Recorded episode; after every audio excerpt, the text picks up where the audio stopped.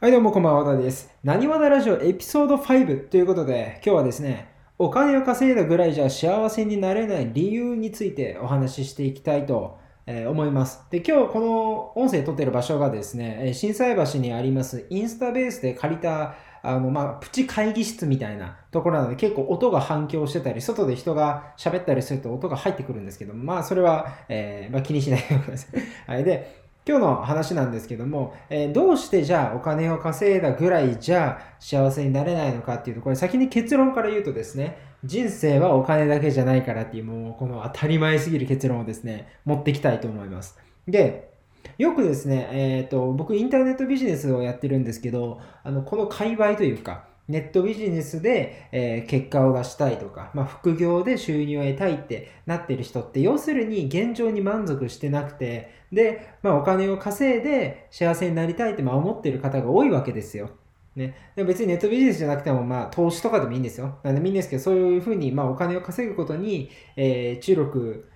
している最中の方ってそういうパターンが多いんですけど、そうするとですね、えー結構やっぱり最初の方苦労するわけですね。えーものすごくたくさんの苦労をして、で、やっとこさ、えー半年とか、1年とか人によっては3年とかかかるかもしれませんけど、まあ、そんぐらいの期間頑張って、で、やっと得られるのが経済的自由なわけですね。だからですね、その期間中ですね、走ってる期間中、まあずっと苦しい状態が続くので、なんかもともとお金に困ってない自分とかだったら分かってたはずの人生はお金だけじゃないっていうのが実は、実はですね、あの、ちょっと忘れるんですよ。要は、本当にもうこれで結果を出せば、収益を上げれば、旅行にも行けるし、家族にも時間を作れるし、なんやかんやできると。だから幸せになれるんだと思って頑張るんだけど、人生はそんな簡単なものじゃないということに稼いでやっとまた戻ってくるんですね。これは、あの、もう僕自身もめちゃめちゃ、あの、経験があってですね、えー、もともと僕はですね、お金に別に興味がなくて、で、えっ、と、まあ、高校生とか、まあ、専門学校で、まあ、その辺ぐらいまで、まあ、高校生ぐらいまでかは、あの図書館の、あの、中にいる人いるじゃないですか。その、図書館の職員って言いますか？はい。で、あそこで働けば、まあ、手取り13、4万ぐらいかな。多分、香川県とかだったらそんな感じだと思うんですけど、まあ、僕、地元、香川県なんですけど。で、まあ、それぐらいつつで、まあ、5時とか夕方ぐらいに、あの家に帰ってゲームしたりとか、なんか地元の友達で遊んだりとか、そんなんでいいかなみたいに思ってたわけですよ。思ってたわけですね。で、これが、その僕はたまたま専門学校行ってお金が なくなったので、で、借金抱えたので、やべえっつってこの一生懸命3年間ぐらいお金のことを考えてたわけです。そうするとですね、なんかお金がやっぱり大事で、お金がないとだなっていうのをすごく思うようになったんですけど、その後、お金を稼げるようになってから、また同じように、なんか結構その、お金だけじゃなくて、もうなんかこういう仕事でもいいや、ああいう仕事でもいいやとか、あのーなんかそのお金を稼いだからといって別に幸福度が戻上がったというより戻ってきたみたいな感じですね。精神的にあの余裕ができて、まあ、要は元々の高校生時代みたいな精神のその安定度に戻ってきたみたいな、もうなんかその感じなんですよ。で、じゃあこれ以上幸せにしていくためにどうしたらいいのかっていうと、まあ、お金をまあこれ以上ね、また稼ぐように頑張るって、それはもちろんそうですよ。そうやってね、お金があった方がいろんなことできるんで。でも、このお金の使い先だとか、他のことを充実させないと、人生の満足度って上がらないわけですね。で、ここで、え皆さんにご紹介したいものがあります。それは何かというと、人生の輪と呼ばれるものです。人生の輪。これネットで検索してもらってもいいです。人生の輪。ね。で、これ何かというとですね、まあ、コーチングの業界とかでも使われるんですけど、まあ、人生っていうのは主に7つの柱でできていますよと。で、このそれぞれの柱を伸ばしていくことによって、人生の満足度って上がって、要はめっちゃ幸せを感じられるんですよという、そういった、まあ、あの、7つの柱の話なんですけど、これ、あの、結論から言うとですね、まず一つが、えー人間関係ですね。人間関係。で、あの、一気に言います。えー二つ目、感情。三つ目、健康。四つ目、祝福。五つ目、金融、お金ですね。六つ目、ビジネスキャリア。で、最後が時間です。これらの要素をさらに向上させるようにしていかないと、お金だけを見てても、実はお金を稼いだ先に何をするのかとかなければ、お金を稼いだところで結構あんまり変わらない。苦しい人は楽になるけど、フラットな状態に戻るだけで、別に、だからといって、めっちゃ人生幸せだわとは限らない。そこまでいかないわけですね。よくいるじゃないですか。会社員の OL さんとかで収入あります。時間、まあ時間はまあ、まあ言うてある方ですよね。多分僕に比べて絶対ありますよ。だって、えっ、ー、と、まあ夕方とかね、まあ、遅くても7時とかにまあ会社は終わってまあ上がるわけですからね。で、そこからまあ自分の時間があってってわけじゃないですか。で、土日休みですからね。要は、そんなに根詰めてね、毎日その睡眠時間削って働くよってのは、そんななんかブラック会社じゃないじゃないですか。世間の会社員の OL さんって。多分そのシステムエンジニアとかね、そっち系の業界やばいと思うんですけど、そうじゃない限りは大丈夫じゃないですか。でも、でもですよ、お金は、まあ、ある程度あります。ね、時間も、まあ、なきにしもあらず、まあ、ない、あるっちゃあるみたいな感じですよね。で、なんだけど、例えば会社の人間関係で悩んでたらすごく辛い、まあ、あの愚痴とかよくこぼしてると思うし、だし、あのまあ、恋人との関係ですね。まあ、今 OL の話してるんで、彼ですか？彼氏がいないんだの、彼に浮気されたの、幸福度上がらないわけですよ。そこも、え、ちゃんと整ってないと。っていう感じで、結構その、別に難しい話じゃなくて、もうみんながこう、普段、普段まさに言ってるようなこと、これをあの高めていこうっていう話ですね。で、まず、じゃあ一つ目、人間関係。これ何かというと、まあ、友人との関係、恋人との関係とか、あと家族との関係とか、あとは仕事仲間とか、同僚とか、まあ、その自分を取り巻く人たちとの関係ですね。これを向上させていくように自分が理想とする目標というか、えっと理想の世界ですね、えー、こういう人間関係がいいな。こういう人と付き合って、で、こういう人とは、まあ、付き合わないようにしたいな。みたいなのを描いて、そこに行くためにはどうしたらいいんだろうってやらないといけないわけですよね。で、そうやって、あの、伸ばしていくわけです。例えば僕であれば、えっ、ー、と、もともと、まあ、アルバイトやってて、で、パチンコやってて、みたいなことしてたんですけど、その前僕、専門学生で、まあ、要は簡単に言うと、そこの専門学校のメンバーみたいな人と、ずっと仕事していくのは辛いなって思ったんですね。これはあの何かというと、ちょっとその、まあ、あの言い方悪いんですけど、これ悪口じゃないんですけど、まあ、普通に僕が感じたことなんですけど、なんか、陰湿なんですよね。あの、その年齢にもなっていじめみたいなのあるし、で、教職員に関してもそういうなんか差別みたいなのがあって、で、なんかそういう精神性なのかなって思ってたんですね。まあ、あの、IT 系の専門学校だったんですけど、で、まあ結構みんなアニメとか、その、なんか、いやなんて言えばいいんですかね、あれは。アニメ、えー、嫁って皆さんわかります？嫁。あの、お嫁さんの話じゃなくて、そう、なんていうの、あの、僕もよくわかんないですけど、抱き枕みたいなで、抱き枕にその自分が好きなアニメのキャラクターがプリントされてみたいな、まあそういうこと嫁と呼ぶみたいな、なんかあるんですけど、なんかそういう結構謎な会話とかも多くて、まあついていけないし、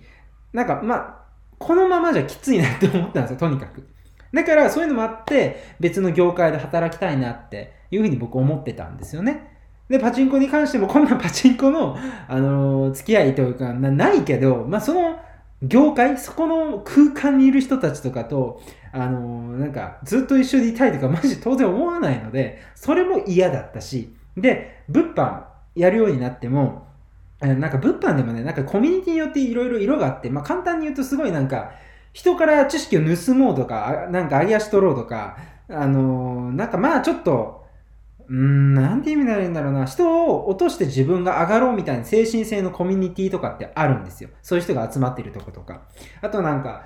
情弱思考じゃないだけど、あのー、なんか、美味しそうなオファーがあったらすぐ飛びついて、しかも結果出なかったその人のせいにしてて自分が悪いのに完全に。なんかそういう人たちが集まってるコミュニティとかそういう空間があるんですけど、そういうのはやっぱり嫌だなと。そういう人とは関わりたくないなと思って、で、そうやって僕は人間関係をもうアップデートし続けて来たんですよね。はい。で、まあ、今だったら、最近だったら、まあ結構その実業の方とかでお話しさせていただくと、いろんな、本当いろんな業界で活躍されてる起業家の方とかとお話しさせていただく機会があるんですけど、これがもうめちゃくちゃ面白くて、めちゃくちゃ面白いし、みんな愚痴なんて言わないんですよ。だって自分の人生だし、自分でやることだし、全部自分でコントロールできるものだし、まあ、自分次第なんでってみんな分かってるし、ね、しかもあのやりたいことあって楽しんでるんで、もうみんな本当楽しそうに喋るんですね。だからこういう人たちと一緒にいたいな、こういう人たちだけと、えー、今回歩んでいきたいなっていうのが僕の人間関係における、まあ、理想世界、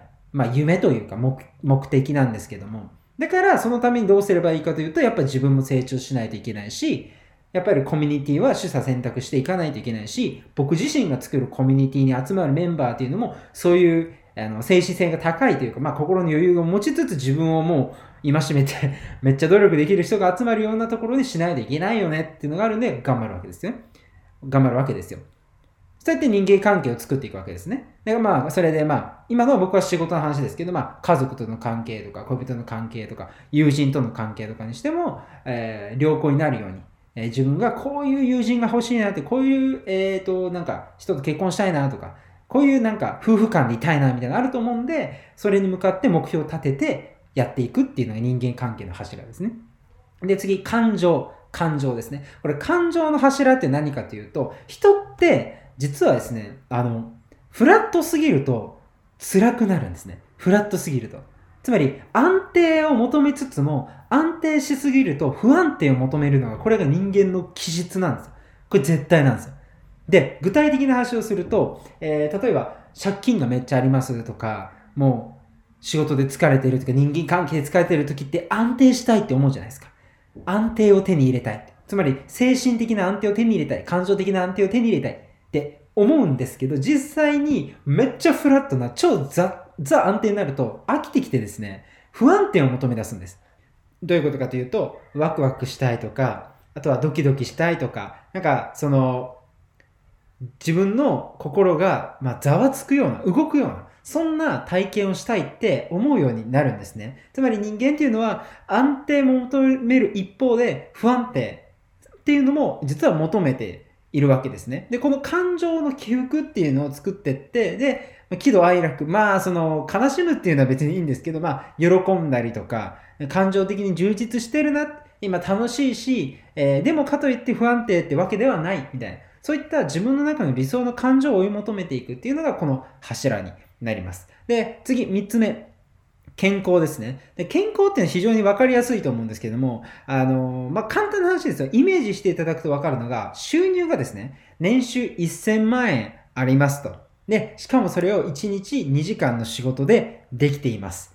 え大切な仲間とか、愛する家族もいます。ビジネスキャリア的にも自分が好きな理想の働き方をやれています。で、祝福的に言うと祝福っていうのはそのなんかお祝い事をちゃんとできてるかと、したいようにしてできてるかってことなんですけども、これもできています。だけど、健康じゃない。ベッドに、えー、寝たきりであるとか。まあ祝福やってて寝たきりってあるかもしれないですけど、まだまあ要は腰痛がすごいとか、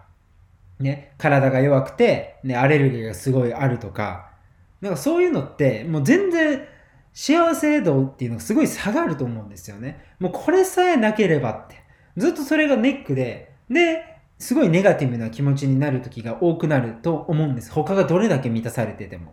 うん。でも現実問題、これってあんまりそんななくて、健康だけが満たされてない時で、実はそんななくて、健康が満たされてないと仕事にも支障が出るので、仕事も多分うまくいかなくなるんですよ。基本的には。はい。なんで、やっぱりこの健康っていうのもすごく大事で、意識して伸ばしていかないといけないわけですね。これっていうのには、えっと、まあ、健康っていうのはその体の内面、内側、まあ、その癌に、癌にかかってないとか、あの特に病気がないとか、ね、えー、そういうのもそうなんですけど、あの、ダイエットえー、理想の体であるかどうかっていうのも健康の柱に入ります。なので、えっ、ー、と、まあ、いろんなことが充実してても、その反応ですごい太ってますとか、自分の見た目に自信がありません。すごいコンプレックスがありますとか。それだと、やっぱりそれがあるがゆえに、人生の幸せ、幸福度っていうのは絶対下がるので、だから自分の理想に向かって健康っていうのをちゃんと目的、目的っていうかその理想の夢を決めて、目標を立ててやっていく必要があるわけですね。で、次、祝福。これちょっとさっき軽く説明しましたけど、お祝い事どれぐらいできてるかです。これは、例えば、僕はあんま気にしないというか、ほぼ気にしないんですけど、あの、自分の誕生日に何もなかったら辛くなる人とかっていますよね。なんかその、多分幼少期のことが影響するんですけど、そういうのって。えー、まあ、子供の時にそういうなんか、うん、お祝いしてもらわなかったこととか、なんかいろんなのが、いろんな経験があって、で、友達と比較した経験とかね、があるがゆえに、すごいそのお祝い事は大切にしたくて、で、やってたけど、あの、たまたま今年は一人ですとか、クリスマス何もやる予定がありませんとか、えー、何があるんですか？あとお祝いって。ハロウィンですか？うん、とか、あ、お正月かとか、まあまあいろいろあると思うんですよ。あとは家族とかがいれば、家族のお祝いしてあげれないって。これは、うわーって幸福度下がりますよね。例えばそのパパさん、ママさんとかが子供にそれをしてあげれない。辛いですよね。だからそれをしてあげたくて、お仕事頑張る方もいらっしゃると思うんです。でそれぐらい祝福祝福っていうのも僕らの幸福度に関わってるんですね。なので、この祝福も自分がこういうふうに、自分のことも祝いたいし、自分の周りの友人とか、大切な人とかね、まあ親とかでもいいですよ。ね、そういう人たちにも、えー、つどつどこういうことをしてあげたいっていうのを決めて、じゃあどうすればいいだろうって考えて計画を立てていかないといけないわけですね。で、さえー、最後じゃないですね。えっと、5つ目、金融。これはお金です。これはシンプルに収入です。どんな収入？それじゃあどれぐらいの収入？ところです。これはもう皆さん、あの今この音声聞いてくれてる方って結構そのビジネスやってる方とかやろうとやってる方なんで結構お金のことを考えること多いと思うんで慣れてると思うんですけども、まあ、要は自分の理想とする収入があってで、その理想とする収入、それを叶えるために、えー、どういうふうな、えー、計画を立てていくのか。まあそういうのを決めていく柱ですよね。はい。で、これはまあいいですね。で、えー、5つ目、あ、じゃあ6つ目。次、ビジネスキャリア。えっと、どんだけ収入があっても、で、時間があっても、自分がやりたくない仕事やってたら、辛くなるんですね、これも。これも僕も経験があるんですけども、えっ、と、まあ別にやりたくない仕事ってわけではないんですけど、僕は最初もともとコンサルタントになりたかったんですね。情報発信をしたかったんです。うん。なんだけど、ネタがない。その、当時僕21歳の若造で、で、パチンコでちょっと稼いだぐらいで、まあ専門学校も通ってたし、情報発信することがないな、思ったんですね。まあ今は思えばあるんですけど 当時はそう思って。で、ネタ作るために、じゃあ、まずは転売からやろうかなと思って調べていった結果、 BUYMA っていうのがあって、 BUYMA や面白そうだったんで、始めたっていうのが僕のきっかけなんですが、えー、そもそも僕は、僕が歩みたかったキャリアっていうのは、先生業とか、情報発信するとか、そういったことをしたかったんですよ。だから僕、 BUYMA でですね、結果出して毎月50万、60万っていう利益を1日30分から1時間ぐらい仕事すれば、絶対に稼げるっていう。そういう時になった時に、ね、時間もあります。収入的にも当時21歳とかですから、ね、そんだけあったら、まあ十分じゃないですか。言うて結構、ね、あの、ね、ご飯には困らないし、まあ遊びにも行けるって感じだと思うんですけど、すごくつまらなかった。すごくその人生の幸福度低かったんですよね。それは自分がワクワクするような楽しい働き方をしてなかったんですよ。ね。だから、あの、本当にそうなっちゃってたんですけど、僕はその時にね、あの、過去の自分の経験とかを掘り下げていくと、え僕って結構その、アルバイトは6年ぐらいやってたんですね。いろんなアルバイトでやってたんですけど、で、まあ、飲食店とかも多かったんですけど、その、やっぱお客さんと絡んでる時っていうのが一番楽しかったんですね。僕の今までの人生で。で、まあ逆にその飲食店でもキッチンですね。中で仕事する方。まああの、職場のその同じキッチンエリアのメンバーとは話すけど、そういうのより、外でお客さんとこう絡んでなんやかんやしてって、そっちの方が僕は楽しくて、そういう方がエネルギーが湧いてたんですね。で、そのことを思い出して、あもしかしたらやっぱり僕は、まあ、いろんな人に会う感じの仕事をやった方がいいのかなって思って、で、そこからまた、やっぱり、やっぱり、あの、上半身やろうっつって、上半身やっぱやって、で、コンサルもやって、コミュニティを持ってて、いろいろやってって、で、うわ、やべえ、楽しいと。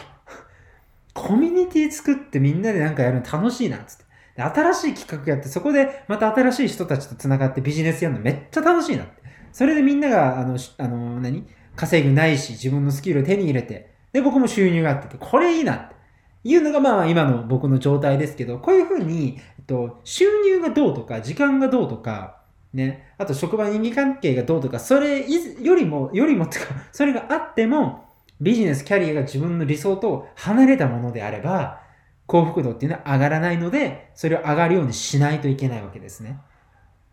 はい。ですね。で、次、最後、時間。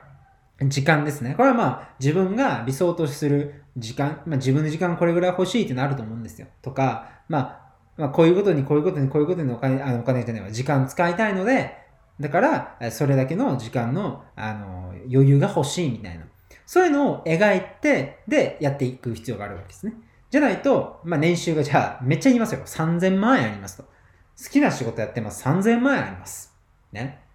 で、健康です。人間関係良好です。感情も祝福もいいです。時間が全くありません。1日2時間しか寝れません。みたいな。これはね、どうなのっていう感じじゃないですか。で、あの、世の中にはね、ショートスリーパーいるんで、1日2、3時間でね、あの、寝て大丈夫で、で、それぐらい寝れれば大丈夫っていう人いるんですよ。僕の知り合いにもいるし、で、皆さんが知ってる人だと、あの、あの、芸能人のね、あの、西野さんとか、まあ彼確か1日毎日2、3時間睡眠ですよね、確か。でも、あの、すごい楽しそうですよね。だからそういう人っているんで、あの、まあ、そのパターンだと別にいいと思うんですよ。つまりそういう人っていうのは、自分的にはこれぐらい時間があればいいっていうのをクリアしてるわけですよね。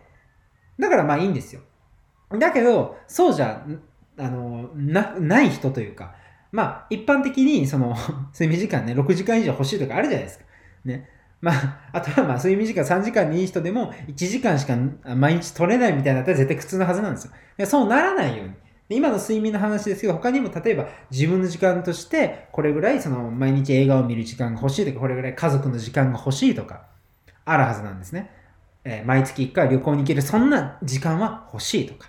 だから、それをちゃんと描いて、それを手に入れるために計画を練ってやっていかないといけないわけです。で、もう一回言いますね。えっと、人生っていうのはお金だけじゃなくて、7つの柱、人生の輪というものがあります。人間関係、感情、健康、祝福、金融、ビジネスキャリア、時間です。これらを全部、あの、同時じゃなくてもいいんですけど、あの、うまいことこう広げていかないと幸福度って上がんないんですよ。で、おすすめはまず、えっと、収入です。まず収入です。これおすすめです。これ何かというと、収入が増えると、それによって余裕ができて祝福もできるようになるし、で、健康に時間とお金を使えるようになるわけです。まあ、収入が増えるということは当然時間も、あのー、その中で作っていけるのでね、仕事を減らすなり、仕組み化するなりしたら。で、で、ビジネスキャリア、まあ、やりたいことをやるにもお金がかかるとか、ね、チャレンジする時間かかるはずですけど、収入的に十分あれば、チャレンジしやすいわけですよ。ですよね。さらに言うと、収入伸ばせば、人間関係の面、例えば会社の人間関係が辛い人、会社辞めれますよね。ね。で、今はフリーランスで何か別、何か、まあ何でもいいですよ。エンジニアやってますとか、英語の教師やってますとか何でもいいですけど、その界隈の仕事は好きなんだけど、でも、その人間関係があれって人が収入、別の収入源でもいいし、持って、そしたら、あの、移動できますよね。まあ転職でもいいですし、まあなんか、ちょっとまあ、職業を変えるでもいいんですけど、それで人間関係をアップデートしていくこともできるので、収入を、収入、いわゆる金融を最初に伸ばすっていうのが結構効率いいかなと思ってます。で、これ僕自身もそうで、僕はあの最初ですね、この人生の輪っていうのをそれぞれ10点満点つけていくんですけど、全部3点とか 2点とかだったんですよ。で、健康だけが10点満点みたいな。これ一番最初にやったのがあの21歳ぐらいの時にやったんですけど、で、僕はあの、その、そこから収入を伸ばすことにまず特化したんですね。で、収入を伸ばしていって、で、その後に、なんか、なんだろう、祝福したりとか、まあ、健康のためにそのパーソナルジム通いに行ったりとか、で、パーソナルジム結構お金かかりますけど、でも収入があればお金かけれるじゃないですか。で、新しい仕事、自分がワクワクするような、本当に楽しいと思う仕事したいなと思って、あの、収入あるんで、新しく自己投資して、学びに行ってスキルを手に入れて、で、新しい仕事をして、っていうふうに伸ばしていったんですよね。だから、一番最初に、金融、お金、収入、これを伸ばすって方が、あの、効率がいいのかなって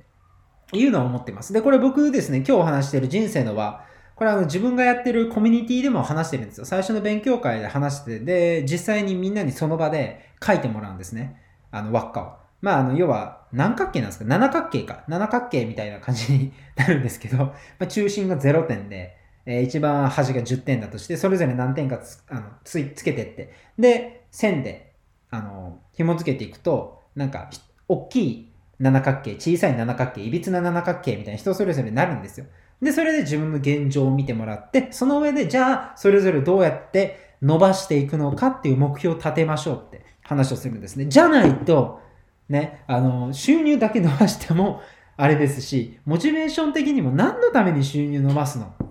てところに繋がらないんですよね。他の柱の目標が定まってないと。ですよね。例えば月収50万円稼ぎます、100万円稼ぎますって言う人いますけど、まあ、結構あんまみんな稼がない、稼げないんですけど、なんでかっていうと、あの、そこまで対して50万円の必要性を感じてないとか、それで何をするのかっていうのが分かってないんですよ、自分で。だからモチベーション続かないし、途中であの苦しくなった時にもういっかってなるんですよ。でも人間関係絶対こうしたいんだとか、絶対家族にこういう祝福したいんだとか、ね。でこういう健康を手に入れたいんだとか、まあこういう手術するんだでもいいですよ。整形するんだでもいいですよ。別に何でもいいですよ。あのー、ね、頭が薄い人だったら、その、あれ、なんていうんですか、育毛？育毛って手術あるのかな？ごめんなさい。あの、知識ないの言ってしまいません。あの、まあ、そういうのやるでもいいですよ。美肌するためにそういうなんか、エステ行くとかでもいいですよ。ね。そういうのがあって、そのためにお金が必要だからとかの逆算だったら、モチベーション湧くと思うんですよね。だから、あの、やっぱり、その他の柱っていうのちゃんと、あの、目標を決めてって、で、それぞれを伸ばしていくようにやっていった方が、人生っていうのは、幸福度っていうのは上がるんですね。はい。というわけで今日はですね、えー、お金を稼いだぐらいじゃ幸せになれない理由についてお話しさせていただきました。お金っていうのは本当に、もうこうやって今言ったように論理的に考えて人生の中に一部でしかないので、えー、もっと他のことも知って、で、一緒に伸ばしていけるようにやってみてほしいなと思います。というわけで今日は以上にしたいと思います。ではでは。